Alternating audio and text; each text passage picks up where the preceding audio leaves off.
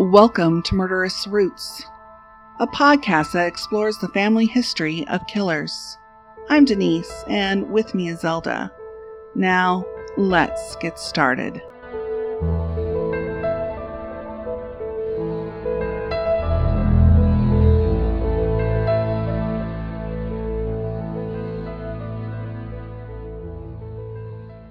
Well, hello, everybody. This is Murderous Roots, and I'm Denise. And I'm Zelda. Hello. Hello, lady. How you been? Okay, so I have a confession. Okay. The confession is that I am addicted to TikTok. I am addicted to TikTok, and um, you know all the little jingles that are running around TikTok, Mhm. like "Don't be suspicious, don't don't be suspicious." Okay, so literally, Happy dog. Oh, yeah, yeah. so let me tell you, I was uh, driving my car the other day down the main road here in town, and it was a little bit tight because there were like two big trucks, and I'm trying to get into the turn lane, and I'm squeezing between these two lanes of traffic to get where I need to be. And in Mhm. my head, I'm chanting, Don't be suspicious. Don't be suspicious. And I'm like, Oh my God, TikTok has taken over my brain That's this awesome. is bad. And yet, do I stop watching videos on TikTok? That would be No. a big no. Mm-mm. No, and so so it doesn't offend you when I send you so many. No, I love that you send me videos. I love that. And I'm actually there's one person I follow, and it's ridiculous. It's utterly ridiculous. Mhm. This woman, um, she's uh, I would say like in her maybe late twenties, early thirties, very Mhm. pretty, very blonde. I, I think it, her actual profession is she runs a tanning salon. Okay. Well, she started this soap opera series where she plays all the characters. And it's about this man who had an affair with this woman. And um, so he and his wife get divorced. And they have this girl that they're calling Baby Girl. And she has Mr. Turtle or stuffed animal. And I'm living through all of the stuff that's happening as they try to sort out this whole blended family thing. It's all very dramatic. And they're not Mhm. very nice to Baby Girl. Mama loves Baby Girl, but the new mistress, you know, doesn't really like her partner's child too much. And, you know, these are all, as you know, told in one minute and three minute increments, Yeah. right? I'm addicted. Like she puts out one video every day, and I ha- and I'm like, I don't watch soap operas. I don't read bodice rippers, but I have to find out what's happening to Baby Girl and Mr. Turtle every day.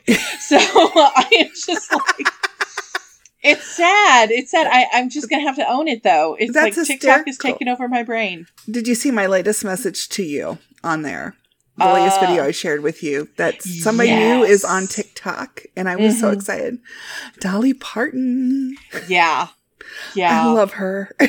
Well, and I kind of was swearing off following celebrities on TikTok just Mhm. because it's like I feel TikTok's for the masses, right? You know, Mhm. show me your dumb creativity things. Um, but then Dolly Parton came on. I'm like, oh, but it's Dolly Parton, and oh, Taylor Swift. Ugh.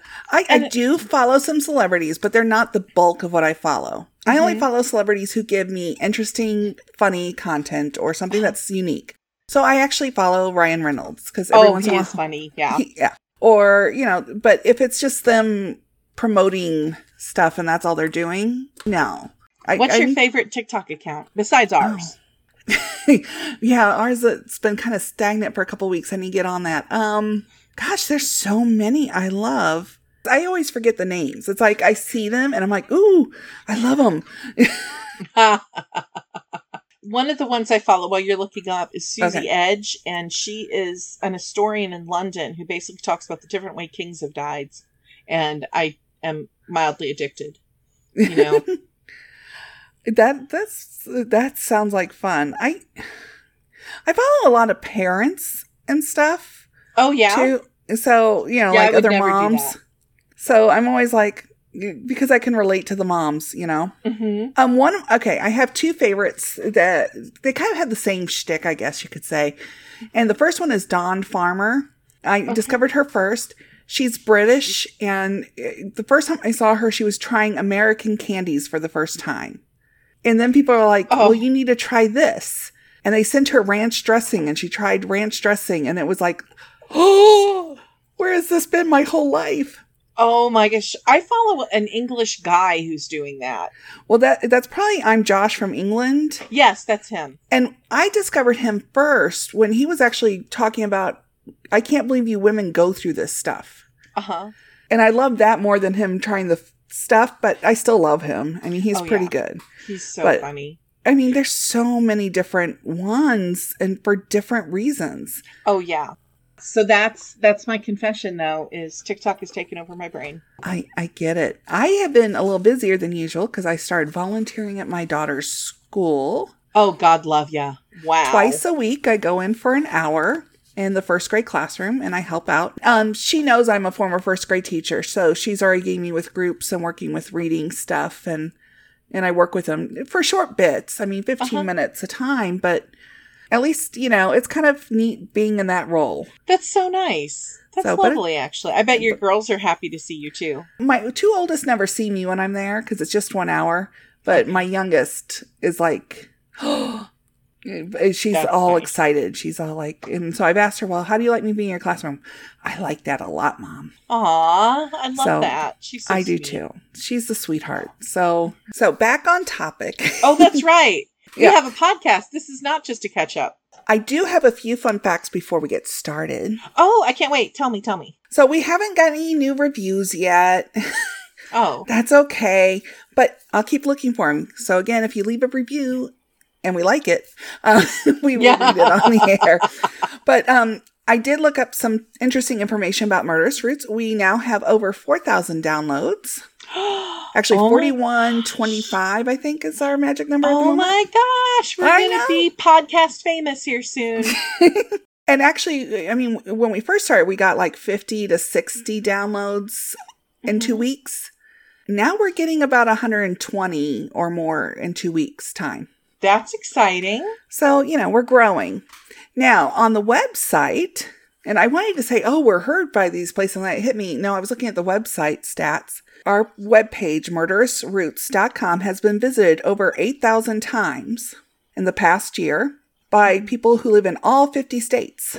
Wow. The Yay, least, us. the least is Alaska, with five people from there visiting us. The most is California, with over 700. That's exciting. Yeah, over people in over 99 countries, including Georgia, Mozambique, China, um, Peru, Nigeria, Israel, and Malta, have visited the website as well. I think those are just my relatives. that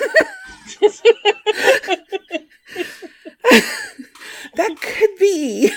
Just saying, you know, my people get around. And and a quick reminder for everybody: if you didn't hear the last episode, we now have a Patreon page we're just looking for some support, and we're going to give you some stuff too. So we, have would love merch to have it. now. Yes, we do. And so you can buy merch from our website. There's links there to get to our store. And then there's a link to the Patreon page where you can just donate $3 a month to up to $20 a month. And Mhm. each level has some fun stuff for our patrons. hmm So I'd love to have somebody get on there so I can start posting stuff. Dig deep to your own murderous roots. Yes.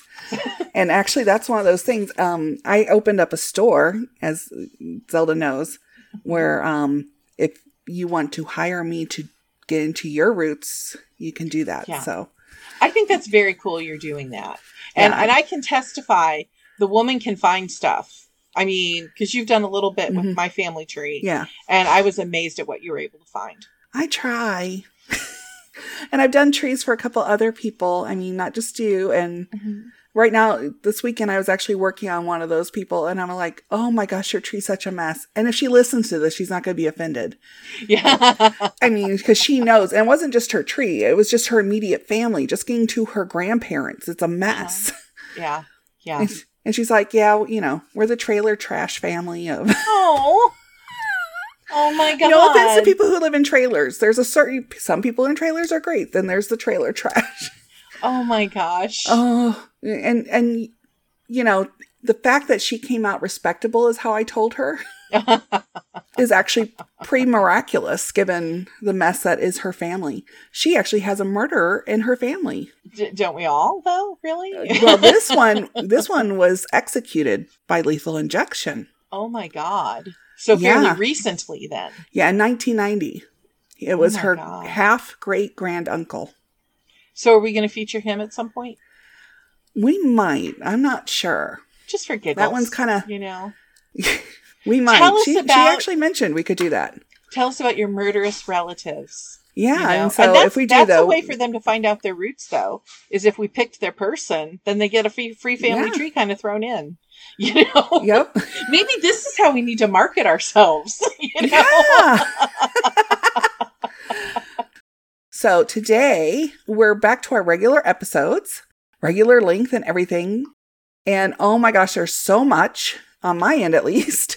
yeah. And there's a lot to sort through, I know, on Zelda's end. And Zelda, we're going to start off and you're going to tell us all about serial killer from Indiana, your home state, Larry Eyler. So this guy does give Hoosiers a bad name, I have Mm. to say, and um, it was actually a little bit chilling as I was reading about Larry Eyler to because he's they're talking about towns that I've either lived in, hmm knew had friends in, went to you know like when we're talking about Terre Haute, I went to more than one frat party there, and um, fortunately, rather after he had been captured. Right. But it was one of those things just to see that and the evil that was happening. It just, it's Right. shocking. It's absolutely shocking. And there's just, it, I, I have to admit, Denise, this was hard to get my arms around. yeah. Part of it was because, I, I, I know it's going to sound weird, I have a certain amount of sympathy for Larry Eyler I can see that. because he was a gay man, a gay man in Indiana. And, you know, I, I don't know if you knew this, but in Indiana, it was illegal to be gay until like 1977. Mhm. And I want to say it was until 1960, you could get the death penalty. I mean, it was like for sodomy, you know, and it was just kind of like, in fact, I think it was the finally the sodomy laws got struck down in like 1977. And of course, you couldn't have a same sex marriage partner um, until 2014. So, Jeez. and even today, Indiana is not particularly gay friendly. no. I, I could tell you so many stories of people I know who had many problems in Indiana and um, because they were gay. And so, so this is my sympathy for him. He grew up, of course, you know, like so many of the people we talk about, an incredibly abusive home. So mm-hmm. there's, you know, that layered on that. However, loads of people have this exact same history Right. and yet manage to not become serial killers or killers of any sort actually or Right. abusive people of any sort so i understand that you know understand my sympathy is tempered with the real and true knowledge that he was evil you know right. and not insane he does not seem to actually have been insane because i really wanted to like okay well he's just crazy no he wasn't crazy he was cruel you know Mhm. so where do we even start so we you know i'm just going to gloss over the whole childhood thing because you know Okay. he was abused. We've heard the story. His mother was married something like four times or something like that. And I'll get it into seems that. like the stepdads were super abusive. And, you know, he left home as soon as he possibly could. Um, Mhm. He was in the boys' schools a couple of times. And it just, he had a very unstable childhood. The way his, you know, road to fame starts is that somewhere in his he was a teenager when he realized that okay my sexual orientation is being homosexual Mhm. and he was living in indianapolis and he started kind of delving into the gay community and so he was making friends you know having lots of partners as one does when you're a young teenage man with no Right. fetters on you you know whether you're gay or not yeah. Typical male. Mhm. yeah, has nothing. His criminality has nothing to do with him being gay, except that the way he chose his victims. Right. You know, and that's probably a lot of what kept him from actually getting caught for a while. He was known among, he was actually pretty well known among the gay community in Mhm. Indianapolis. He also was, I don't think he's actually living in Indianapolis. He was living in Terre Haute with a professor at Indiana State named David Little. And I didn't realize at first that he was a library science professor. So he was a librarian. Oh, geez. David Little. Uh, but he was very well known because he got around in the circles in Indianapolis of the gay community. And he was known for kind of being into little BDSM, you know, which not going to judge between consenting adults. Whatever Mhm. happens, happens. Well, his road to perdition kind of officially started on August 3rd, 1978, when he picked up a 19 year old hitchhiker named Craig Long in Terre Haute. So Long hops into the truck. Eyler propositions him. Long's like, uh, yeah, no, that's not my thing. I, I just, I just need a ride. And Eyler didn't like that, so he basically bound up the kid, ended up stabbing him. The the kid, uh, he was 19. I'm sorry, I shouldn't say kid. the young man pretended Mhm. to be dead, and that's the only reason he lived. Eyler was charged with aggravated battery, and he agreed to plead guilty. But get this the judge set his bond at $10,000. Friends gave him the money. He was released on bail. And then Eyler's lawyers offered the victim a check for $2,500, so $2,500 if he agreed to not press charges. So Damn. he agreed to not press charges, and Long, uh, I'm sorry, and then Eyler changed his plea to not guilty, and and then he was acquitted since the victim would not press charges. I got a quick question. Do you know who hired Sure. his attorney for him? Yes, Robert Little did. Oh, okay. his partner Robert Little. Which the partner sense. thing isn't like they were platonic in the sense they weren't really having sex with each Oh. other, but occasionally they would he would bring home a guy who would have sex with both of them. Mm. So it got complicated. And I didn't want to delve in too much because I don't you know, I'm a prude at heart. I don't want to know about people's sex lives any more than I have to. hmm So Long, I'm sorry, Robert Little actually underwrote Eyler in a lot of ways. I mean, letting him live there rent free, bailing him out of jail, hiring the attorneys later on. So I would definitely say that Professor Little probably was in love with Eyler as much as, you know, as anything. And for Mhm. some reason, Eyler chose for it to not be a couple. There's actually a, a book that goes pretty in depth to all of that. Um, I didn't get the chance to read it, but I think it's it's interesting because the relationship is so complex. Because at the same time that he's he has this relationship with Little, he has a relationship with a 20 year old married man named John Dobro, Dobrovolskis. Dobrovolskis. John Dobrovolskis. I know that's he was hard. married, two kids, and three foster children living in Chicago, Illinois. Now, here's the thing that I don't 20 years old and has three foster children and two of their own children. I'm like, there's a story there. Yeah. Now, uh, Dobrovolsky's wife understood her husband was homosexual, kind of averted her gaze, and, you know, let him do his thing. Right. However, we're just going to call him John because it's easier to say. John and Eyler together were actually rather violent toward each other. Mm. Not just during the sex stuff, but they were constantly fighting. And a couple of times, John actually hit Eyler, like punched him, but Eyler never did anything back. And so it was really weird. And even Eyler would even stay at their house if he was working in Chicago. So, Mm. I mean, it was just like, it was just kind of strange, right? Right. So during this time, okay, so we're talking between 1982 and 1984.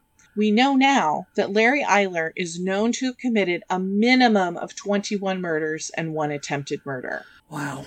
That's a lot. All of them. Yeah. And In a short time in period. two too. years. Yeah. Two years. Yeah. So it basically amounts to about one a month. I mean, if you do like the math. hmm and all of them basically binding, stabbing, disemboweling a few of them. Um, sometimes they were so brutalized that they were almost unrecognizable. And his final victim was a 16 year old boy who had been working as a male prostitute since he, the age of 12. And I mean, to me, this is this is the most heartbreaking thing. Um, Right. is that there was this poor child who'd obviously had a crap life up to this point Mhm. is lured by this killer to his house is victim you know is horribly abused before death and then dismembered and put into separate bags and you know thrown away like Mhm. trash however that's the murder that larry eyler made the mistake with so larry eyler um, up to this point you know the police in indiana were pretty damn pissed that this guy got off Right. and when they realized, like, wait, there's other murders that seem to be kind of linked to this, there was an investigative journalist who was involved, uh, Ger- uh Gera-Lind Kolarik, um, Mhm. was really kind of like, hey, there's like a lot of similarities between a lot of these deaths. And the gay community had informed the police, the gay, several people from the gay community in Indianapolis had informed police, we think it's this guy because let, let's tell you our experiences with this man in our community and people who went home with him and how rough the sex got non-consensually. So his first arrest after the attempted murder Mhm. was in Lowell, Indiana on September 30th, 1984. And both he and the hitchhiker were arrested and detained for questioning because he had just picked up a hitchhiker. He was initially being detained on charges of soliciting a, a young male for sexual purposes. And the reason they thought that is because they did an unwarranted search of his car and found nylon rope and some other things that made them extremely suspicious. So they, he eventually consented to an investigator's request to conduct a forensic examination of his vehicle, took copies of his fingerprints, and agreed to take a polygraph test at a later date. Mhm. So they did this unwarranted search. There were some other problems with what the police had done. They knew they had their guy, but he was um, he was released because they they did unconstitutional searches, and so Oh, he had to be released. Well, four weeks after his release from custody, he permanently relocated to Chicago, which is why I thought it was interesting that in the articles that you sent me, Denise, he's Right. referenced as, you know, Larry Eyler of Chicago. And I'm like, he's not of Chicago, although they can take him if they want him. Um, but he'd been there four weeks. Yeah. so, but technically that was his permanent residence. So that's what they said. right. But while he was living there, he lured this 16 year old Daniel Bridges, who is the young sex worker that he dismembered. So a janitor found the garbage bags. I can't even imagine how shocking Oh that my had gosh. to be.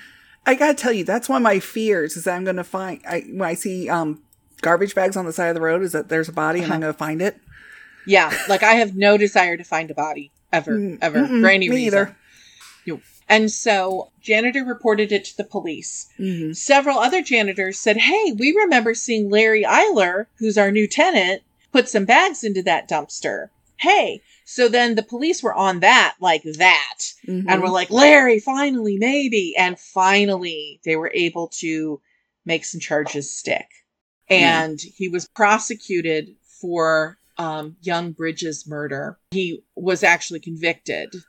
The interesting thing is, he actually, because he was insolvent and he had public defenders, he had a third person who offered to do it pro bono. And it turned out that guy was getting paid under the table by Professor Little Ooh. was still, you know, paying the bills of Larry Eyler no matter where he happened to be in the country. The jury deliberated for three hours before returning their verdict. He was found guilty of aggravated kidnapping, unlawful restraint, and murder of Daniel Bridges, in addition to the concealment of the teenager's body. Hmm. They decided that the sentence originally was supposed to be death. I'm going to read you what the judge said during the sentencing. Ooh.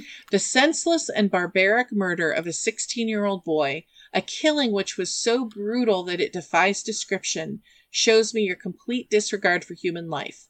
If ever there was a person or situation for which the death penalty is appropriate, it is you.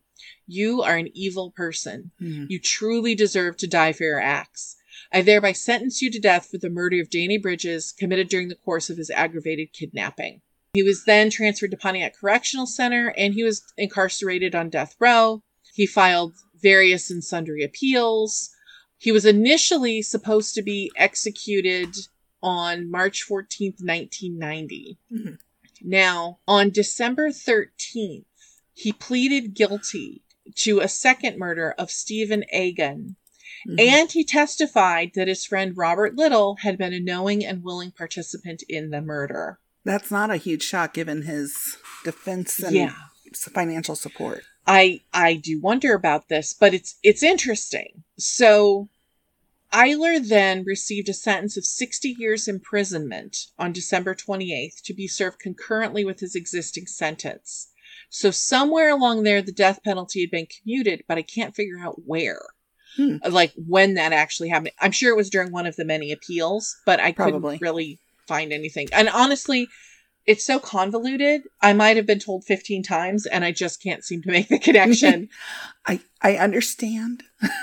but his friend Little, who was 53 at the time, was arrested on December 18th, formally charged, facing a sentence of 60 years imprisonment if convicted. Um, he was eventually um, acquitted. Um, there was barely the only proof that he had been there was Eyler saying he was, and there was a lot of reason, you know, in his twisted mind to actually, you know, And he could have been telling the truth, but without it. the evidence, you can't really convict Yeah. somebody. Right. And so, after all of those appeals and all of that, Larry Eyler died in the infirmary of Pontiac Correctional Center on March 6, 1994. His death was due to AIDS related complications, and he had been seriously ill for maybe 10 days prior to his death. Mhm. I personally don't think he really suffered enough, but there we have it. So while he was alive, he had, I don't know if we would call her a friend. She was his attorney, but then, you know, it seemed to be a little more involved than a normal attorney. Mm. Um, but basically, he had confessed to her the deaths of 20 other people and gave details. And um, he gave her permission that after he died, she could release this information. And so at least the families and friends of those 20 young men would have some kind of closure. But again, he was only ever convicted of two people out of Mhm. the, you know, 23 people that he harmed, that we know he harmed Right. because I have no doubt there are other there were other attempts that probably because you know to come forward as a gay man in the 80s in Oh, yeah. Indiana to say I was attacked by another gay man the police would probably not do anything about it and probably arrest you for admitting you were gay. I mean, to So- come out in the 80s for any location except for maybe San Francisco Mhm. would be daring back in the 80s, Yeah. especially Indiana. Well, and Yeah. other like very conservative states, so it would be even worse. Mhm. I'm impressed. I gotta say, I am impressed that he came out to his family as a teenager. Yeah. Yeah. I mean, that, Mhm. I mean, coming out back then, especially, I mean, it's still not easy for a lot of people today, but back then it was Yeah. really, yeah, a lot more closeted people back then.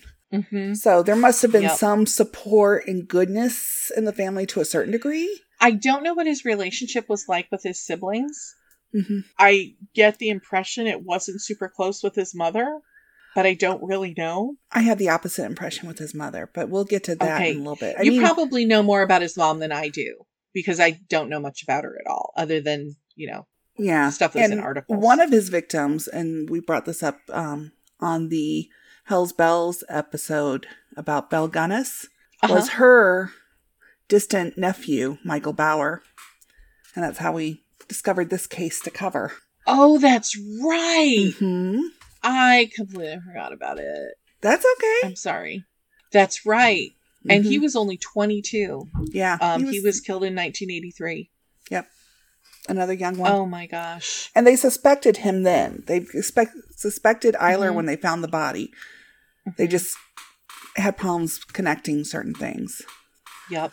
Well, Yep. you did an excellent job as usual, Zelda. I appreciate the pat on the head because I just feel like, oh my gosh. I mean, all the stories are convoluted, but Mhm. this one in particular, because he had, I mean, I find it odd how uh, he must have been terribly charismatic to have friends who literally followed him to their own detriment, you Right. know?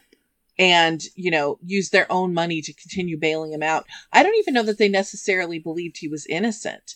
You know, it was just more like he's our friend, you know, he might deserve this, but we're still going to try and get him out of it. You know, it's just, I don't know. But I'm fascinated to see what his family tree looks like after all of this. his tree well we'll get there because it's it's fascinating and i took a few quick notes while you were talking on some things that you didn't get to because you had so much as it was and it might tie more into what i have to say because his childhood was effed up it just Yeah. was and it's even more complicated than even you know from the articles you read because i noticed that most articles discussed only his mother Mm-hmm. and it, they rarely mention his father, except Mhm. to suggest or otherwise say that the father was an abusive alcoholic. Mm-hmm. Yep. Now, this omission could be due to the father having died before Larry's crimes. It's hard to know for certain, but I'm sure his father played a role. Oh, yeah. Mhm. And so, uh, some quick things that you did get to, you know, abusive father, apparently, a couple of abusive stepfathers, which did not help. One of the stepfathers I read um, liked to put his head under hot scalding water. Yeah. Yeah. It's god awful. He, you know, he went to the boys' home, as you mentioned. He was active in school sports, which is interesting.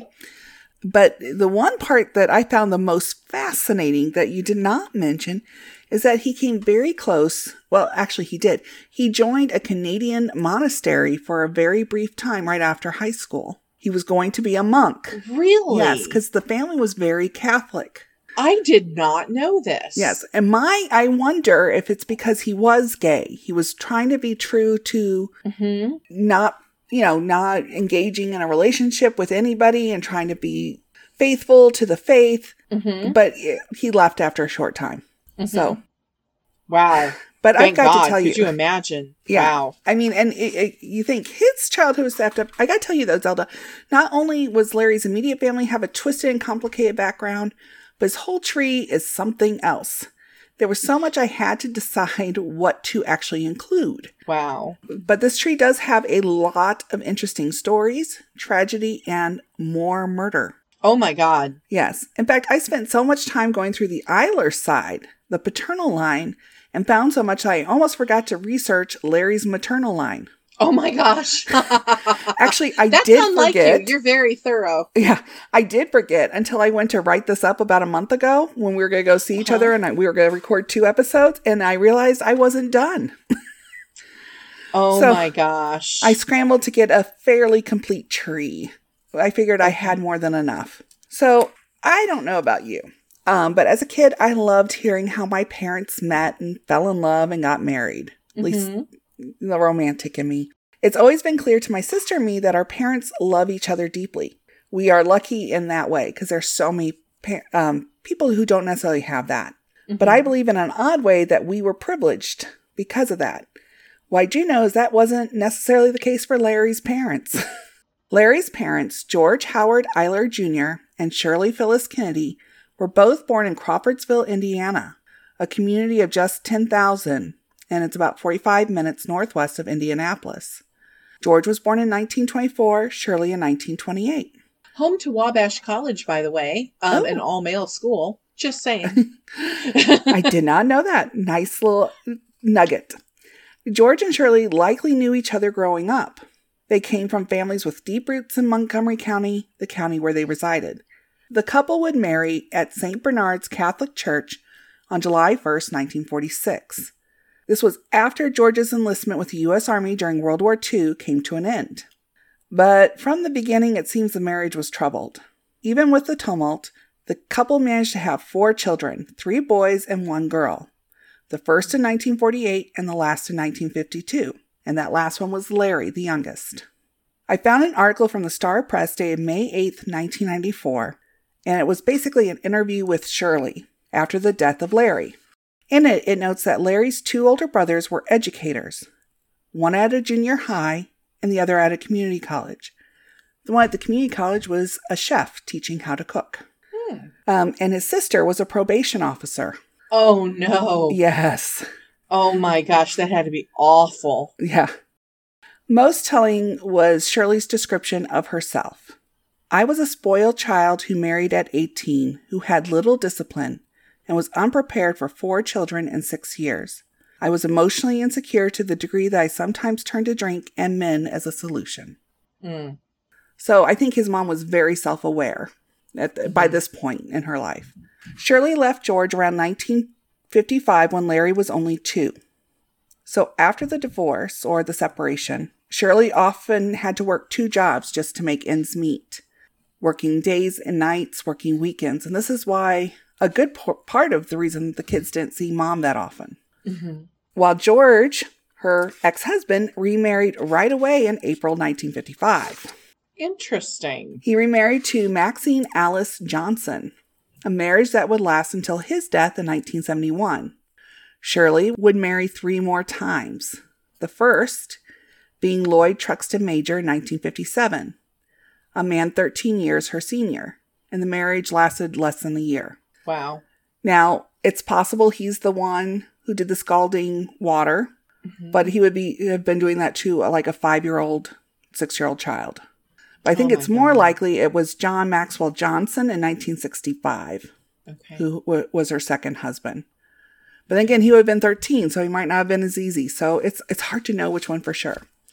But her last husband was Irving DeKoff in 1975. Shirley met Irving, a New York native, in 1974, and they married in Florida. Irving was unlike her first three husbands. He was worldly and educated. It's too bad she hadn't met him while Larry had been younger, much less his siblings, mm-hmm. because Irving seemed to have been a good man. Irving was born Abram Irving DeKoff in Buffalo, New York, and was just five years Shirley's senior. Prior to meeting, he lived in New York City with his wife, Belle, working as a celebrated fencing coach at Columbia University from 1952 Wow. to 1967. Yeah. In 1958, he was elected as the president of the National Fencing Coaches Association, and he held that role for two years. Not only was he Columbia's fencing coach, but he also taught fencing to opera students at Juilliard. And he taught at Juilliard from 1947 to 51 and 1956 to 1962. In 1960, Irving traveled to Rome for the Olympics, but not to compete. He went to interview athletes, coaches, trainers, and more as part of his doctoral research. That's got his- interesting. Yeah, he got his PhD in physical education from Columbia in 1962. They offered a PhD in phys ed in 1962. They did. They were kind of progressive and ahead of their time. Yeah. They they were in a lot of different ways. Mhm. Um, because and this is something I didn't write down, but I did read he actually got promoted eventually to becoming the dean of students. Oh, really? And he was cool. the first head of student affairs at the university at the time. And student affairs was still kind of new. And in fact, there were some protests at the school against him being appointed or anybody being in that role. Really? Why? I think the students were perceiving as well, they're going to tell us what to do, and you know, as students, and we should make our ch- own choices, not realizing Oh, wow. what. Yeah, it's a whole different. Oh, It was a time of protest back then. Yeah, like they're not going to treat us like adults that we are, type of thing. oh, I can see that. Yeah. yeah. Okay. Interesting. Now, there's more I could share on him, but I'll save that for our Patreon page for those who are curious. I have a few articles about him. This podcast episode can only go so long. so, um, the marriage between Irving and Shirley would last close to 40 years, with wow. Irving dying just one month before their 40th anniversary. wow. Shirley died 11 months after Irving in 2016. Oh my gosh. So they were very close. And I think it was with her marriage with him Mhm. that she healed and probably developed more of a relationship with her children. hmm That's my guess. Thank God he was there when her son was putting the whole family through all this Mm-hmm. craziness. I mean, I just, I mean, that had to be a stabilizing influence on everyone else. Yeah, there's a quote in the Journal and Courier from the 4th of November, 1983, um, f- saying, this is from um, Shirley, saying he's never had a father until Irving. And Wow. you know, and of course she didn't he didn't get him as a father until he was an adult. Yeah. And that's so sad on so many levels. Do you know which Journal and Courier it was? Was it the Oh. Evansville Journal and Courier or the Louisville? I Do you believe know? it's the Evansville. Okay. Just a shout out for Evansville. Most of the that's all. papers I got were um, from Indiana. Okay. Not all, but most. In most articles I read, as well as Wikipedia, Larry was said to have only three siblings. This is not exactly true. He only had three full siblings. Oh. So while Shirley struggled to find a good, stable relationship and had no more children, the same couldn't be said for Larry's father, George. George and his second wife, Maxine, would have two children of their own. Wow. And it seems likely that George adopted at least one, if not two, of Maxine's children from her first marriage. Oh wow. I say this because in George's obituary, these children were listed, the, the children were listed as all his children. Not only that, but the obituary for Larry's oldest brother listed Maxine's children as his siblings. Interesting. And these children also used Eyler as their last name. Wow. Now, Maxine had been divorced from a man by the name of Jewel Varvel twice before marrying George. So I don't know what was up with that, but anyhow. So Larry Did you say wait, having. hold the phone. Did you say twice divorced from the same man? Yeah, she married Larry once, got divorced, married him again. I mean, Jewel. He married. She married Jewel once, got divorced, and then married him again, and got divorced again. Huh. There's gotta be a story. There's got to be. At least I found two marriage records. Uh, I'm assuming there was two divorces associated. Yeah. Fair point there. Um, so Larry had seven siblings, three full, two half, and two step, or at least adopted. Okay. Wow. So we'll quickly discuss one of Maxine's children from her first marriage, Alan Douglas Eyler. Alan was born in 1947, an early boomer. Huh. As such, he either enlisted or was drafted into the U.S. Army to fight during Vietnam, which is pretty common for male boomers back at the time. He ended up serving in the 1st Aviation Battalion in the 1st Infantry Division, a helicopter pilot. Okay, that's kind of sexy. Then in April 1969, the helicopter he was flying collided with another in South Vietnam near Quang Lu. Both helicopters crashed and burned. He did not make it home. Oh, that's really sad. Yeah, that is sad. All of Larry's other siblings are still living, save one. His oldest brother, George, who passed away at the age of 60 of cirrhosis of the liver in 2008. Mm. And I will say, I did kind of look into his living siblings, mm-hmm. and they all seem to have happy families and good family lives, at least on the surface. Okay. So Good. Hopefully, that's true. I, I hope Yeah. that's what their lives are, because I'm sure this did not help matters. No, could you imagine? I mean, seriously, let's, let's take, a, take a moment here. Take a moment. Mm-hmm. And you're married to your lovely husband.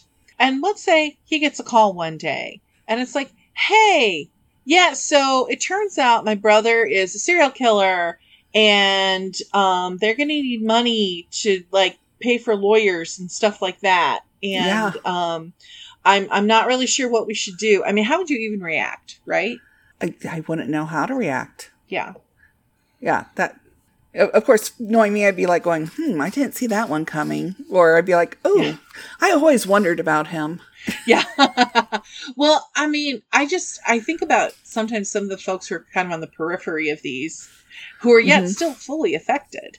I mean, Oh, yeah. if you're married to somebody whose brother is a serial killer, y- you're involved whether you want to be or not, you know. Oh yeah, and then yeah, especially if you have the same last name, If they're all still in Indiana, then that word got and they're all in this smaller community that everybody spent time in. They all, everybody knows them. yep. hmm Mhm. I get that. Now, because of the sheer amount of information I have, we may go about this next part a little differently than in the past. Our focus will be on the stories I found more than just the lineage, but we will do the lineage a little bit. So we're going going up his mother Shirley's line. The furthest I was able to go back before stopping was to Larry's seventh great grandparents, Henry Pearson Jr. and his wife Eunice, both born around 1715 in New Jersey. And that family would move west to Ohio before settling in Montgomery County, Indiana by the 1830s. Really? That's Yes. interesting. They were early settlers. They were. And when I say this family had deep roots in Montgomery County, I'm not kidding. Wow. At least parts of the families, I should say, because not all the lines are the same. Um, Shirley was the youngest child born to Lee Albert Kennedy and Minnie Dorcas Carr. Minnie was born in London, Kentucky in 1893. please reassure me that please reassure me she doesn't get murdered because her name's Minnie. I know. I, I she didn't get murdered. Th- This Minnie ends up being safe. Whew, okay, thank you. I was worried. By the time she was 17, her family moved to Montgomery County where she would meet Lee, a local. The couple married in 1913 and had their first child 10 months later, Gladys Aileen. Gladys Aileen had a happy, normal life from all I could tell. She married and had two children, one of which was Anne Lee Walter, born in Pope County, Illinois in 1940.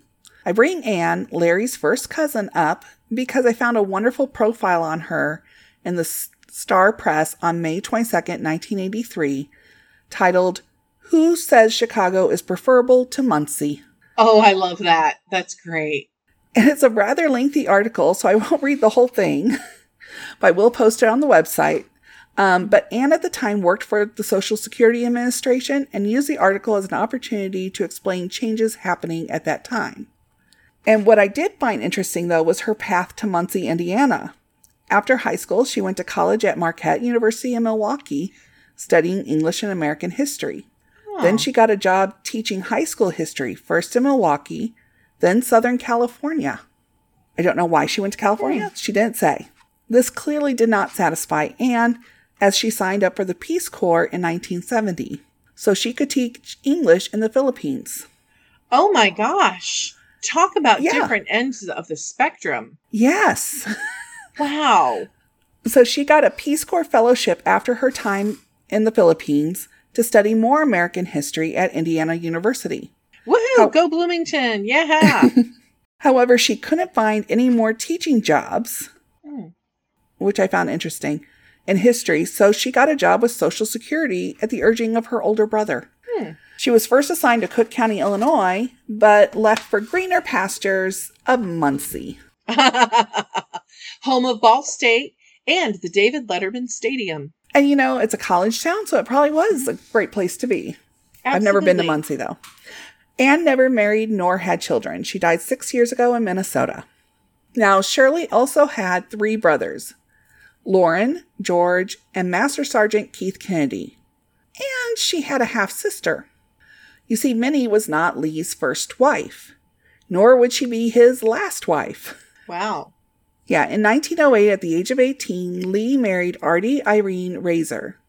Eight months later, Artie gave birth to their daughter, Clara Louise. Ah, I see why they got married. Yeah, I think that one's a little bit more apparent than others. The couple separated by 1910, so it was a very brief marriage, and clearly only because she was pregnant. Mhm.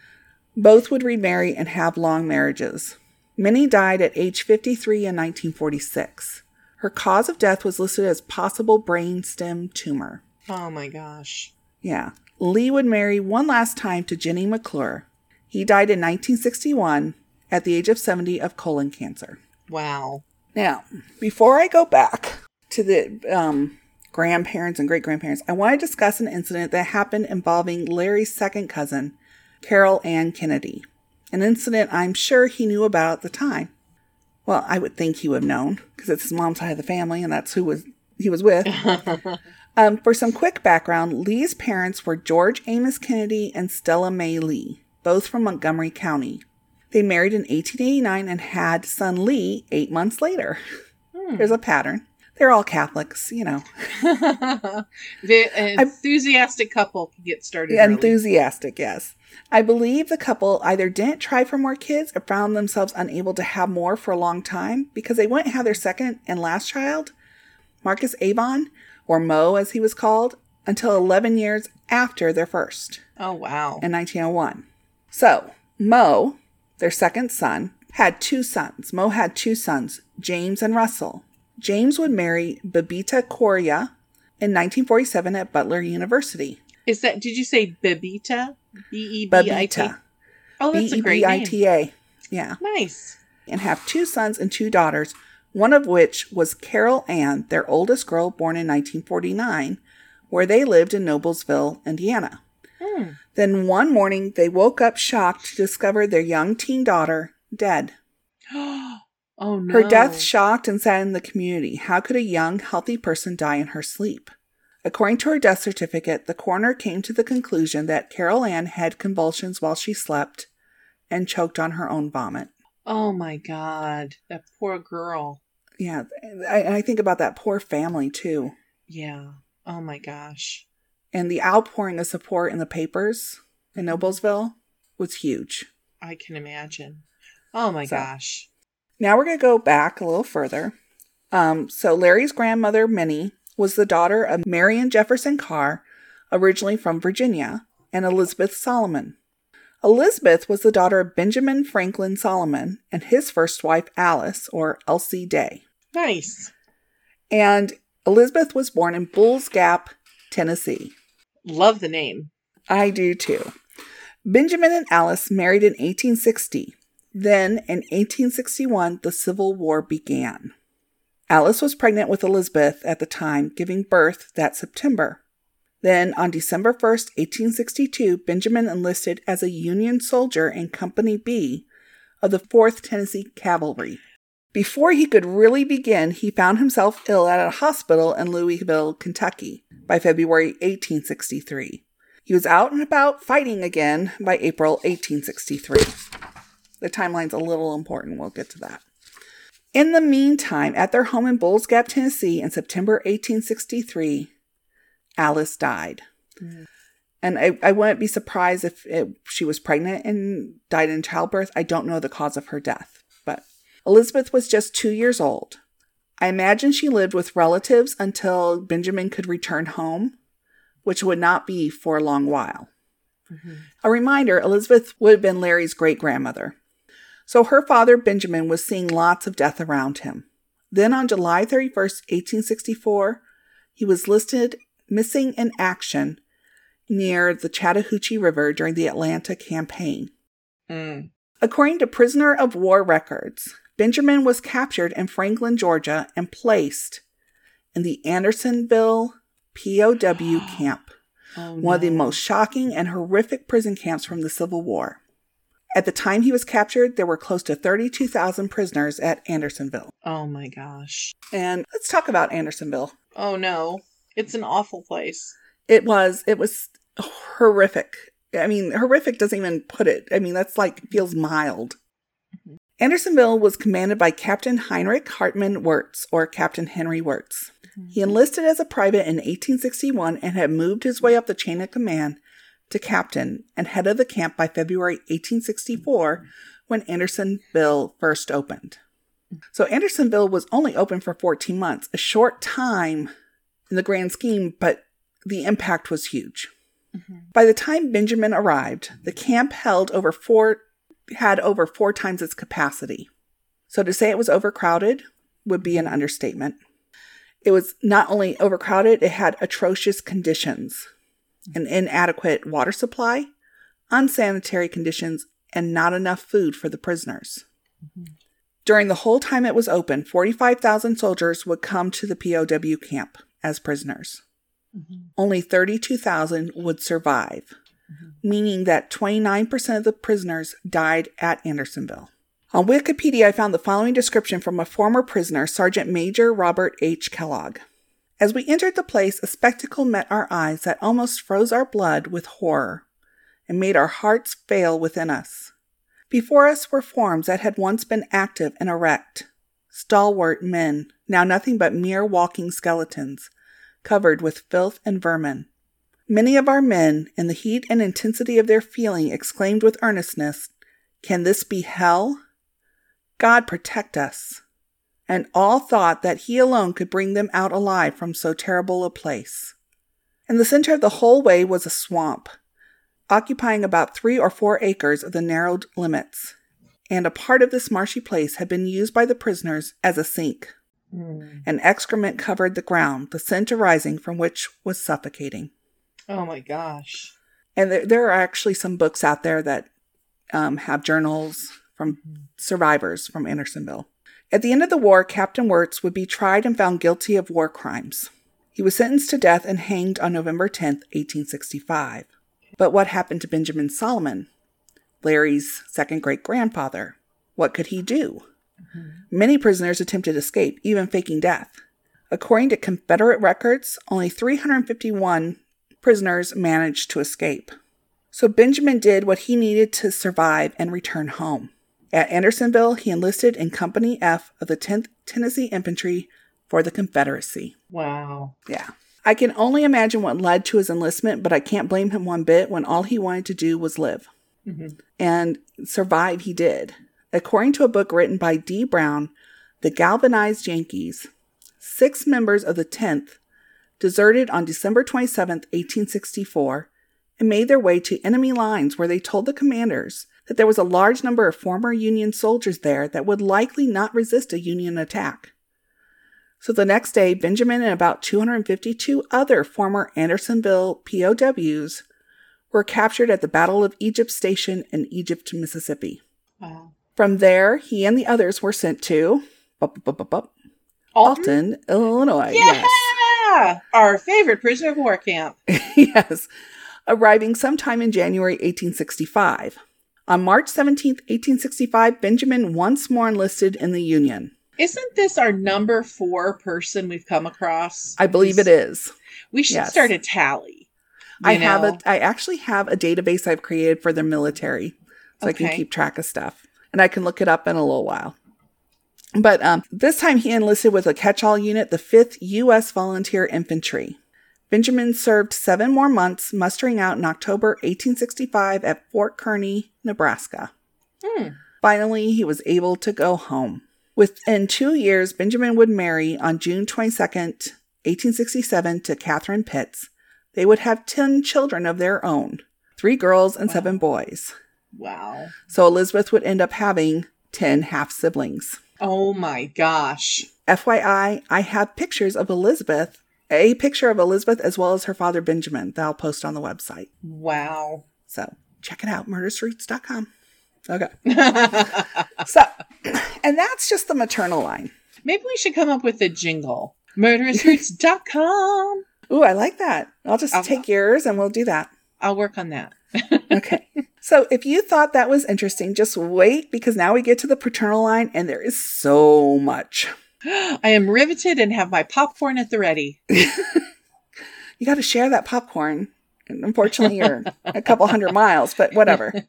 Now, before I tell you about more specific people on this line of Larry's family, I thought I'd briefly go over his family's origins. Keeping in mind that I stopped researching at a certain point because I can only do this for so long. I mean, there's some families you can go forever, and this is one of those, and I had to stop. Mhm. So, Maryland. The Eylers lived in Maryland as early as 1808. The Wagners and Beitmans, these are some of the surnames that are in this family, lived in early 19th century Pennsylvania. Wouldn't surprise me if they were from Germany originally, but I don't know. The Cowan line lived in mid 18th century New Jersey, and the Beard family came from New York. Hmm. Now, the Beitman family married into the Brenner family, and the original immigrants were Michael Brenner and his wife Rachel Haberstock from Germany. And the Cowans married into the Scottish family of the McPhersons around 1805. The first McPherson in this family that we know I know about was William, who arrived in the colonies between 1730 and 1750. Mm-hmm. So there are several lines I haven't mentioned yet. Some I'll mention below, some I'll never get to because that's how deep this family goes. Wow. So the line I was able to find going back the furthest was the Beals family. I was able to find the name of Larry's 11th great grandparents.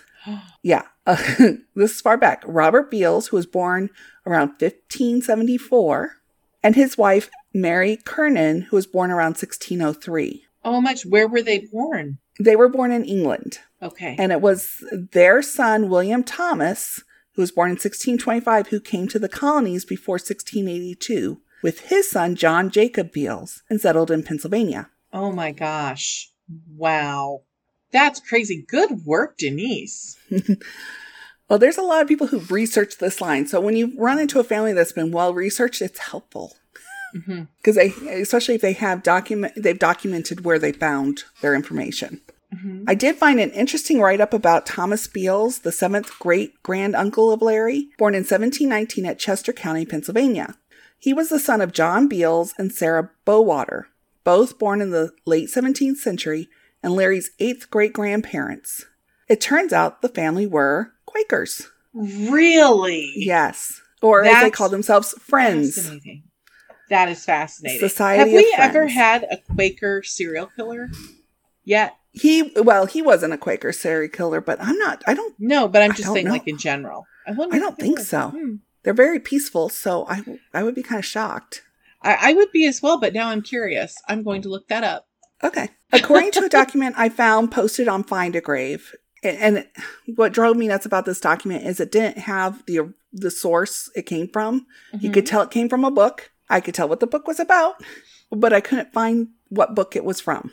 But anyhow, from this sort this um, document, Thomas was the first Friends minister to cross the Ohio River. Mm. After he moved with his family to North Carolina, he and a few other friends would go and meet with the Shawnee. Mm. It turns out that on one such trip, they passed by a fort on their way and were later arrested on suspicion of conspiring with the hostile Indians, quote unquote.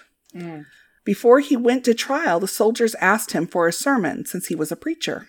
It seems he converted at least one and never went on trial, but was released with his party.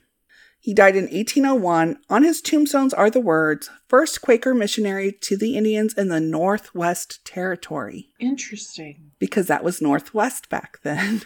hmm Wow. So, but I do believe this book was a, a history of the Quaker people in Ohio. That's all I can gather from Now, John Beals III, this is Larry's seventh great grandfather, was the brother of Thomas, would also move to North Carolina with his family. His wife, Larry's seventh great grandmother, was Margaret Hunt, and Margaret was a cousin of anti slavery leader John Woolman. And John Woolman wrote many anti slavery writings, still had in Mhm. regard to this day, and some at a couple Ivy League schools in their co- collections, next Wow. to Ben Franklin's writings. So Wow. now Larry also descends from the Groenendyke family. The family originated from the Netherlands. Okay, really quick. Go ahead. Groenendyke. I think that's how it's spelled. I mean, pronounced Groenendyke. Dyke. Grown Grown and G R O E N E N D Y K E. I feel there's a good joke in there somewhere. There probably is, but the name translates to mean green dike. Interesting. Mhm. Okay. And by dike, we mean the thing that holds back water. Yes, we mean the thing that holds back water. Excellent. Because we would never use that word as we are not No. like in that particular community. And that word was not used in that context back at the time that they had the last name. I would I would think not. Yes. So onward. So his fifth great grandfather was James Groenendyke, born 1770 in New Jersey. He would be the first in this line to make their way to Indiana, where James died in 1836 at Connersville. James first married Johanna Hagerman in New Jersey around 1800. They would have eight children. Johanna died in Attica, Indiana in 1825 at the age of 45. Mm. James remarried soon after to Barbara Buck, and they would have six children. So James was the father of 14. Oh my god. Well, it's mm-hmm. not like he had to do a lot for that, you know. Right. it was all on his wives. Wow. Now, with that out of the way, let's dig into some more specific information about Larry's family, notably the Eylers to start. Okay. I'm braced. Larry's father, George Howard Jr., was unsurprisingly the son of George Howard Sr., a man born in Hagerstown, Maryland in 1904. Sr.'s family would move to Crawfordsville, Indiana around 1905. At the age of 20, Sr. married Vivian Naomi Cowan, just 16 and pregnant with George Jr. in March 1924. Mm. George Jr. was born five months later.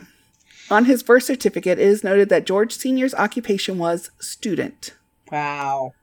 The Hmm. couple would live with Sr.'s parents until at least 1940 with their growing family. Wow. So they get married in 24 and they're still living with them in 1940. Wow. George Sr. worked as a pressman for a printing company, and the couple would soon go from their unexpected firstborn to parents of eight children four boys, four girls. The last three born between 1940 and 1945. But it seems the marriage was not necessarily a happy one. Mm. After 40 years of marriage, the couple would divorce. Wow. Waited till the Yeah. kids were out of the house. Yep, kids were gone. But I, it still just blows my mind that they can be married for 40 years and Yeah. George would remarry sometime before his death in 1987 to Ruth Shank. Now, George Sr., George Sr., so this is Larry's grandfather, was the middle child of three sons. He had an older brother, Jackson, or Jack, and a younger brother, Clayton Chamberlain Jr. And I found quite the entertaining story about Jack that appeared in the Indianapolis Star on November 21st, 1923. So, of course, I have to share it. I, I just want to make a, a quick comment here. This family is in the newspapers a lot. It is. I mean, that's fascinating to me that they seem to just make the news wherever they go. Now, a lot of it, sometimes it's because it's a local paper, but they were, these were not the poorest family members necessarily either. Some of them were fairly prominent. Um, some family members, family, and I didn't get into it, but there was at least one family line that went back and they were quite wealthy. So, yeah. Wow. So here's the headline for you about Jack Eyler. Bridegroom forgives loss of hirsute adornment. Recently returned from a honeymoon, the Shorn Sheik appeared in city court yesterday as the plaintiff in an assault and battery case against two young men he named as the shearers of one side of his mustache and one sideburn. George Crofts, 19 years old, the plaintiff, charged Jack Eyler, 22 years old, and William Burkett, 21 years old, with tying him up and damaging his appearance. Oh my God. Yeah. Crofts, however, told Judge Wilmoth that he had changed his mind about prosecuting the two young men and that the case was dismissed and the case was dismissed on condition that Eyler and Burkett buy Crofts and his wife a wedding present. Wow. Yeah. hmm. So there's a little bit of troublemaking in the Eyler family back Yeah. then. I'm seeing that. Yeah, Jack would marry but had no children. Brother Clayton, on the other hand, was the father of six, with only one boy. Wow. Father of these three sons was Dr. Clayton Chamberlain Eyler. Clayton was born in 1877 at Waynesboro, Pennsylvania, where he would grow up. He left to attend dental college at the University of Maryland, where he graduated in 1898 at the age of 21. Wow. As he was off at school, Ida Mae Wagner, five years his junior, was growing up in Gettysburg, Pennsylvania, an area her family had settled in before the 19th century. By 1900, though, her family had moved to Hagerstown, Maryland, just 12 miles from Waynesboro, Pennsylvania. The couple likely married in 1900 or 1901. I was unable to find an accurate marriage record. I did find a marriage record indicating they married in September 1920 in Elkhart, Indiana. Now, hmm. this leads me to believe that they may have divorced and remarried, or they lost a marriage record and married again to provide one. I don't know. Interesting. But I'm certain that Ida is the mother of their sons. That much I do know. Wow. Clayton Sr. died in 1962 at the age of 84, Ida in 1972 at the age of 90. Now, going back, I noticed a few incidents that really grabbed my attention. It began to feel like the family might be a bit accident prone or have bad luck. For example, Dr. Clayton's death was caused after tripping over a chair and breaking his hip. Granted, that's not uncommon for somebody who's 84 to fall and break a hip and die, but that's just the tip Wow. We'll start with Adam Eyler, Larry's third great grandfather. Adam would die at the age of 68, but not due to your typical causes of death. This is from the Adams County Independent, and this is out of Pennsylvania, on October 1st, 1910. Death of Adam Eyler. Adam Eyler, a native and for many years a resident of Adams County, died Thursday morning of last week at the home of his son George L. Eyler in Waynesboro, aged 86 years, 9 months, and 13 days. Death was due to concussion of the brain as the result of a fall which the man sustained Sunday evening in stepping from a moving trolley car. yeah. Mr. Eyler struck the back of his head a hard blow on the macadam on the macadam street and was mm-hmm. rendered unconscious. Some hopes were entertained early in the week for his recovery, but at noon Wednesday he grew suddenly worse and did not regain consciousness. Oh my God. Mr. Eyler was born December 9th, 1814, in Adams County. And by the way, Adams County is where Gettysburg is, just to give you an idea. Um, he was the son of the late Jacob Eyler, one of the most respected farmers of this community. He spent his boyhood days on the farm with his parents. When yet a young man, he married Miss Laura Jane Kaufman, herself a resident of Adams County. Mr. and Mrs. Eyler lived in Adams County for about a year after their marriage and then moved to near Emmitsburg and operated one of the largest farms in this section of the country. After a stay of a few years, they then moved to Shirleysburg, Huntington, Huntingdon County. Geez, Shirleysburg, Huntingdon Co- County, where Mr. Eyler engaged successfully in the livery business for nearly five years. In 1857, they went to Waynesboro, and there Mr. Eyler established himself in the livery business and continued in it until two years ago when he retired. The funeral was held in Waynesboro Saturday afternoon. Wow. Now, Adam's father, Jacob, also had unfortunate luck leading to his death. And I found this in the New Oxford item dated January 11th, 1889. Drowning accident. The Emmitsburg Chronicle says Mr. Jacob Eyler, a venerable citizen of Friends Creek Valley, attended a protracted meeting at the Church of God in that valley on Monday evening. And by the way, this Monday evening is New Year's Eve that they're talking hmm. about. He started from the church for home, a distance of about one quarter of a mile at nine o'clock, and it is supposed he got bewildered and, turning in the wrong direction, fell from a large rocky precipice into Friends Creek and was drowned, the water at hmm. that point being about eight feet deep. Oh my gosh. His hat and overcoat were found caught in some bushes at that spot and must have been pulled off by the fall. Mr. Eyler, who was over 80 years of age, lived with his wife near where the accident happened. And Mrs. Eyler, being alone at the time, was unable to give an alarm at his not returning until the next morning, when a search was instituted and his dead body found in the water just below the precipice. Oh my gosh. Yeah. Now, Ida Mae Wagner Eyler's father, John Franklin Wagner, and this would be Larry's second great grandfather, had some of the same luck, but did not result in his death, thank goodness. But in 1934, at the age of 81, J. Frank was pulling a small wagon filled with coal as he crossed Chambersburg Street in Gettysburg. As he did so, a car hit him, causing J. Frank several lacerations on his head and hands. Luckily, the car wasn't going very fast and J. Frank lived, although his cart did not survive. Mm. J. Frank, though, would die five years later at age 86 at the Adams County Almshouse. Oh, that's very sad. That is very sad. I mean, it's like a double whammy. Wow. But wait, there's more about this family we haven't even touched. It's time to talk about murder again, or murder most foul. We'll start with the murder of James Gully, Larry's second great grand uncle on his mother's side. James was married to his second great grand aunt, Delaney Jane Day of Hawkins County, Tennessee. They married quite young. James was 18 and Delaney 15 in 1849. When the Civil War started, James enlisted in the 8th Tennessee Infantry Regiment for the Confederacy. In 1862 or 1863, he was severely wounded and no longer served, returning home where he likely completed his recovery. And the following information I found was from Persia to Piedmont Life and Death in Vaughn's Brigade by, Donah, by Donahue Bible. Okay, and and this is concerning James Gully's death.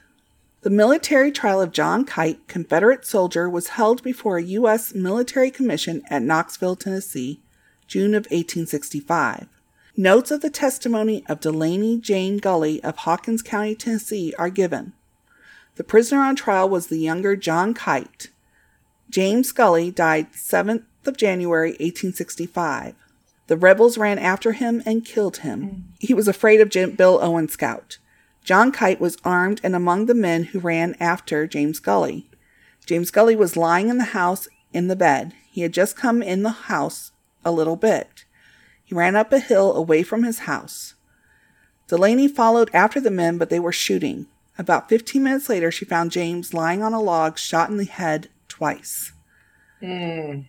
Bill Owen's band had been there three times twice at her house and once at Widow's West in Whitehorn, Tennessee. They were hunting men, taking horses and everything else they could get their hands on. John Kite was with the group at Mrs. West. They killed John West. When the men went after James Gully, they said, Shoot him, shoot him. Oh my gosh. John James Gully had no weapon with him when he was shot. There were about 27 men mounted. As the men pursued James up the hill, some of the band found clothing that Delaney hid, and the others pursued James Gully and killed him. They had talked the night before about killing him if they could find him. Wow. And they were convicted. So. Oh my gosh. And there's more. We're going to talk about Mary Louise Stammer. Mary's mother was Dorothy Wilhite, a distant Wilhite cousin to Larry. In fact, Mary was Larry's fourth cousin two times removed. So this is a very distant relation that I stumbled on. Okay. And her story ended up hitting the papers like in a big way at the time. On the night of November 24th, 1935, Mary Louise Stammer had stayed home while her parents were out, and she stayed home to watch her two younger siblings. As she was sitting in a room, um, there was a man by the name of Elton Stone who stood outside her window and then shot her in the head. Oh my God. Yeah. He then broke into the house, beat Mary, stripped off all her clothes, then dragged her to a bedroom. He was interrupted and fled when her mother arrived at the house.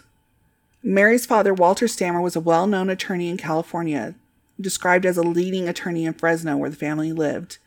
And Elton Stone would go on to say that he would know, like Stammer would know why he did this to his daughter. But Walter Stammer had no idea who this man was. Wow. Yeah.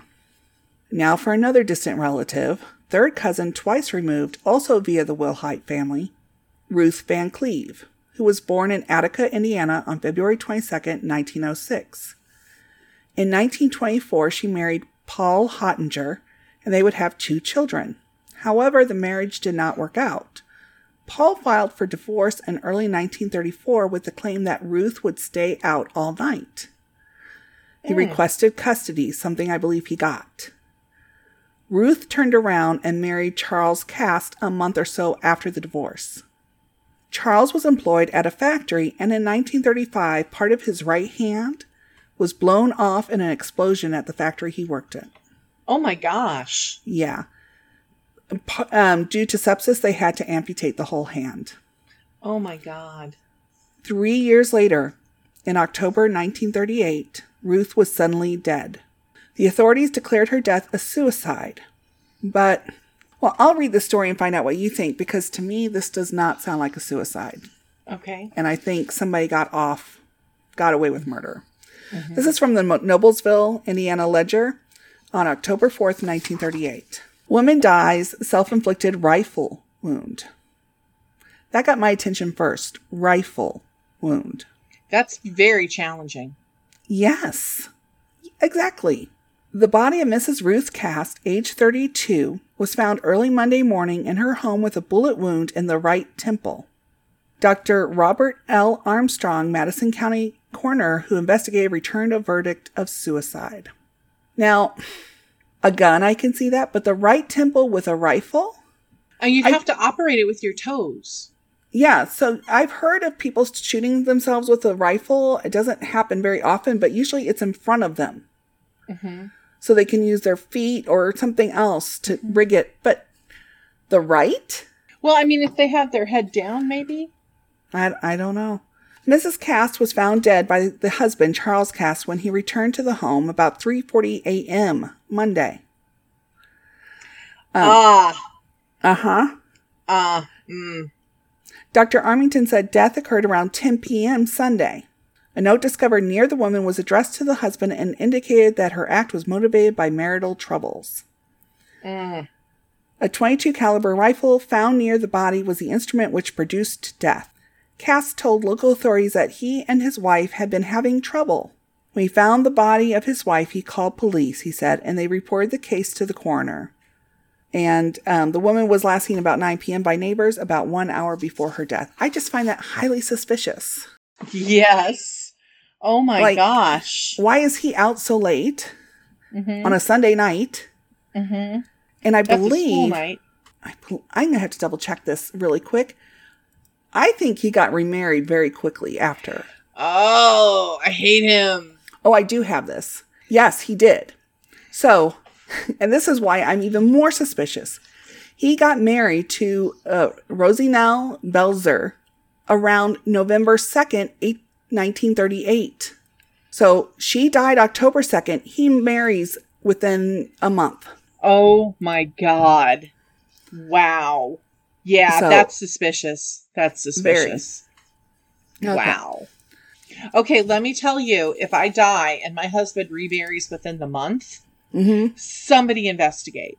First, Oh, yeah. I'll investigate who he is because I'm not married.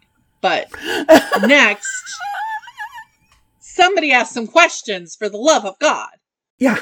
Sorry. I, I, I'm, I'm like, just if there's any doubt of my death, if anything seems remotely suspicious, give me an autopsy. I don't care. And I want to Mm-hmm. Yeah. look for fibers. I want you to look the whole works. Uh huh.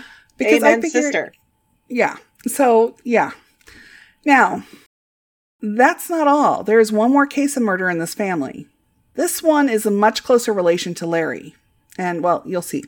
Helen Wagner, born in 1909 in Hagerstown, Maryland, was the daughter of Mervyn Wagner and Nettie Ray Metcalf. Mervyn was the brother of Larry's great grandmother, Ida Mae Wagner, making Helen his first cousin twice removed. And sadly, Helen was orphaned by the age of eight, with her Oh mother gosh. dying when she was around one or two and her father dying of tuberculosis in 1917. Oh my gosh. Yeah, it's awful. Wow. There's just like a lot of tragedy, you know? Yes. A This lot is- in this family. Wow. In April 1925, at the age of 15, Helen married 18 year old Percy Eicher. One year later, they had son Percy Jr. Around eight, 1927, Helen started having health problems with her lungs. She was eventually diagnosed with tuberculosis, but I think they thought there were some other underlying issues. And she was diagnosed with tuberculosis in February 1928 and sent to a sanitarium a month later. But she only remained there for three days. Please don't tell me they sent her to the place where the bitch was starving people. No, no. Okay, good. Okay. It was a sanitarium for those with lung issues. I had I had a flashback. And the doctor Sorry. said, you know, you, you need to stay here to get healthy, and she left anyway. Oh my gosh. Then on July 10th, 1928, their lives were shattered when Percy Sr. was shot on the right side of his chest. Who killed Percy? From the testimony at the trial, Helen said she heard rumors that Percy had been unfaithful, but refused to believe them. Apparently, at least according to Helen, Percy confessed his infidelity on July 7th. So this is three days before Percy was dead. Oh my gosh. She claimed to have contacted the young woman he slept with, who had his name on a list of 24 other men she had been intimate with, in an effort to have her remove his name from the list. Oh my god. It's, it's a quite detailed story she gives. Was she blackmailing him or something? And that's why the, the, the wife wanted the name off the list? Or. I, that I don't know. That wasn't clear. Okay. And it's not clear that what she was saying was the truth either. ah, okay. She claimed she loaded a shotgun on the morning of July 10th, walked into the bedroom, then shot at the head of the bed, not to kill Percy, but to scare him so he would stop seeing the other woman. Then Oh, Helen no. claimed to leave the room, reload the shotgun, and returned. Now Percy was sitting up on the edge of the bed. Now he's awake. Yeah, I'd be awake too. Yeah. Yeah. She said that he grabbed the barrel of the gun when it accidentally went off. Oh my god. Mm-hmm. Wow. Please tell me that she was tried and hung for murder. Well, this was, you know, the trial. On August 30th, Helen was convicted of murder and sent to prison in Philadelphia for five to 10 years. Five to ten years for murder. Yes. Was the did they say he had it coming or something? I mean, that feels like a very I, light I, sentence I think it's because she was a pretty young woman Okay. Yeah, I remember when that shit used to work for me too. and she was an orphan. And yeah. She would die, though, four years later at the age of 22 Oh my god. from her lung condition. And I'm not, they didn't say if it was tuberculosis. And Mhm. just the way it was phrased, it's likely that that's what it was.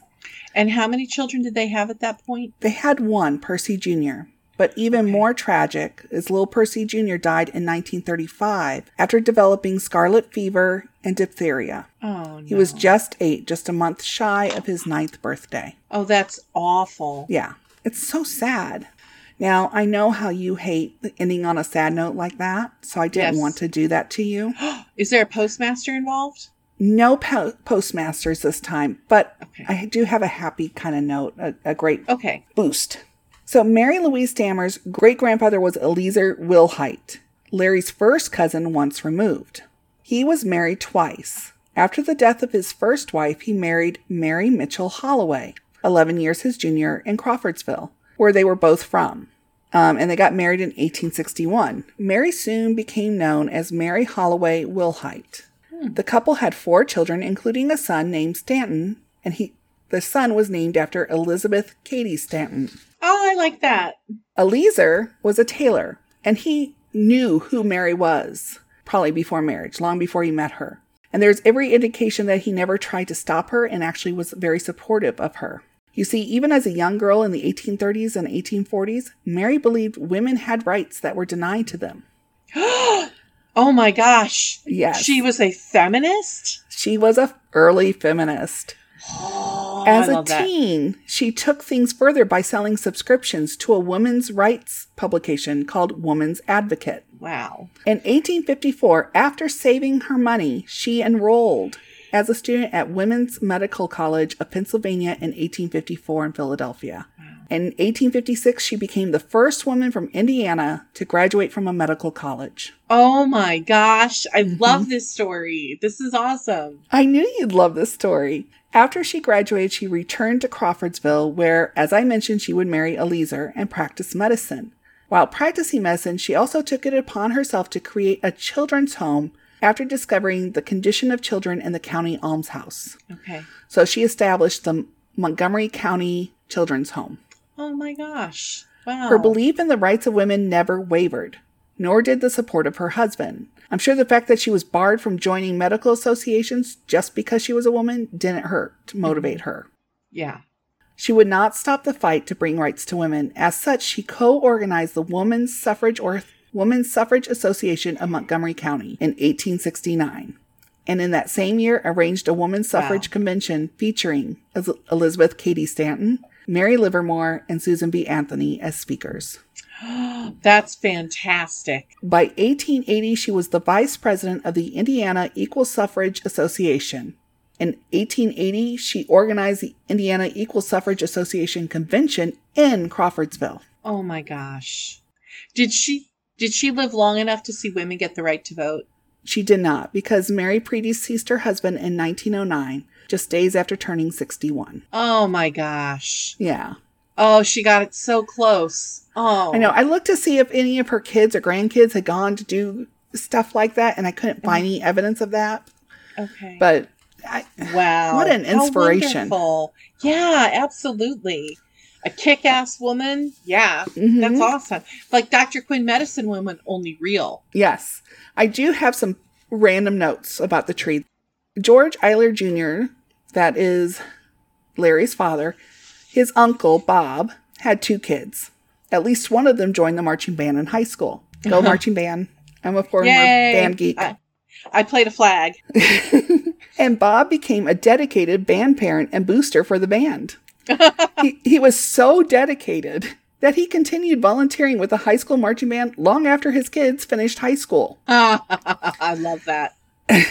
In fact, at one point, and possibly to this day, there was a marching band award named after him at the school. I love that. That's big hearts from me. I love that. Mhm. Now, as I said earlier, George Sr.'s brother, Clayton, so this would be Larry's grand uncle, had four daughters and a son. Well, one of those daughters was Sister Rosemary, a member of the Sisters of Providence based in St. Mary in the Woods in Terre Haute, Indiana.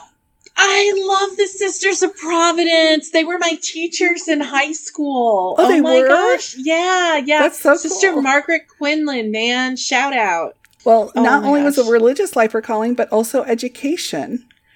She was a school Oh. principal in 1988.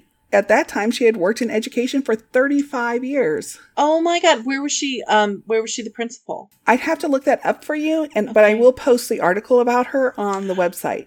How exciting. Okay, that's super cheerful. I love that. And there are a lot of people and stories I did not have time to cover. Um, there were several more ancestors and relations of Larry who served in the military, like Jacob Miller Wilhite. His third great grandfather served in Union forces during the Civil War as part of the 135th Indiana Infantry, where he helped guard the railroad lines in Tennessee and Alabama, but only for 100 days.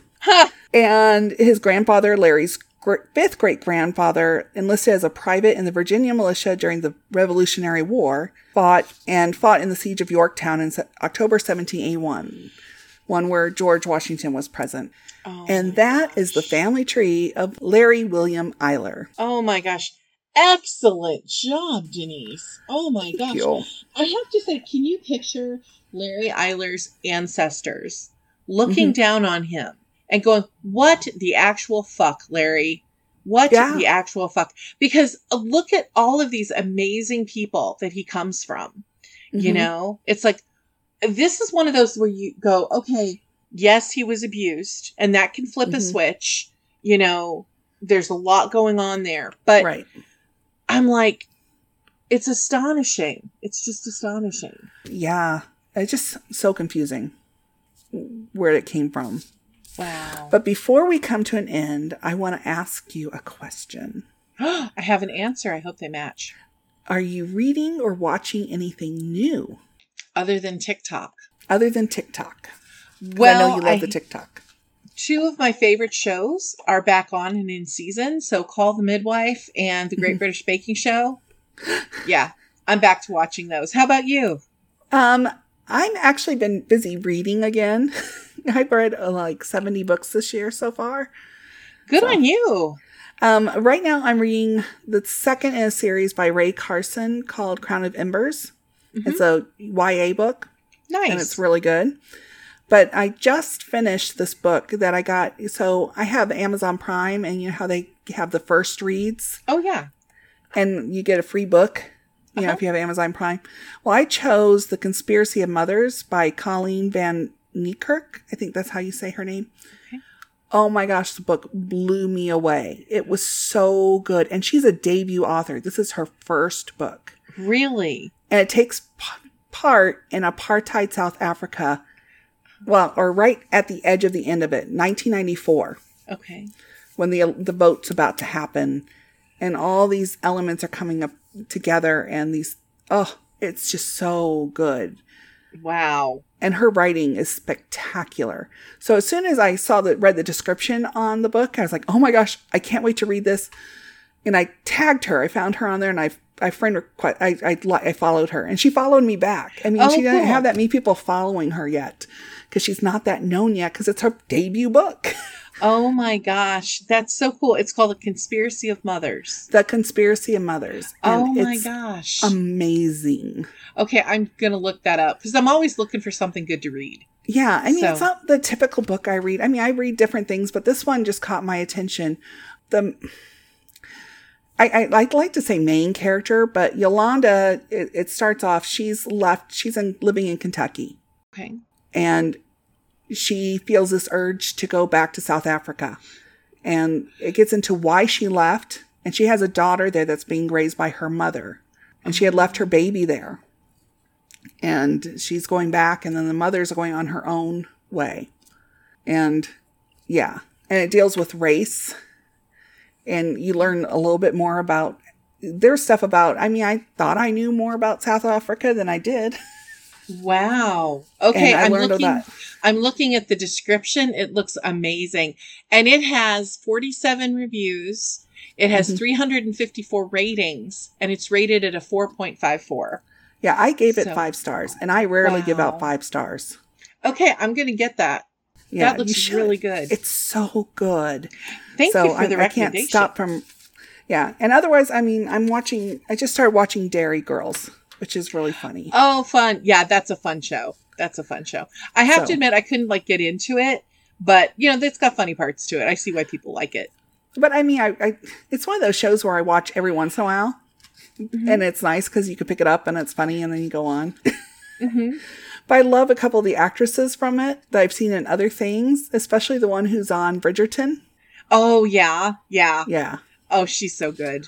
Oh my gosh, she's adorable. So Mhm. That's all I've got. So Oh my was- gosh, Denise, this was great. Oh my yeah, gosh. we'll get together again in a couple weeks. I can't remember who we're doing next. Let me look really quick. I mean, I've done the research for everybody. I just need to write it all up. Uh, I'll do my homework this week, I swear. I'll send you stuff. I always do. Just so you guys know on here, I'm always sending her stuff. And I she does her own research, but I always send her something just in case I find an article from that time period that gives Mm-hmm. it a different spin. Gives her sometimes it gives more information that you get. Oh, it's gotten yeah. watered down over the years. Oh yes, the Svengali of Minneapolis, Harry T. Hayward is who we're covering oh next. wow. That's well, it's time we did something about Minnesota because that's an illusion of niceness.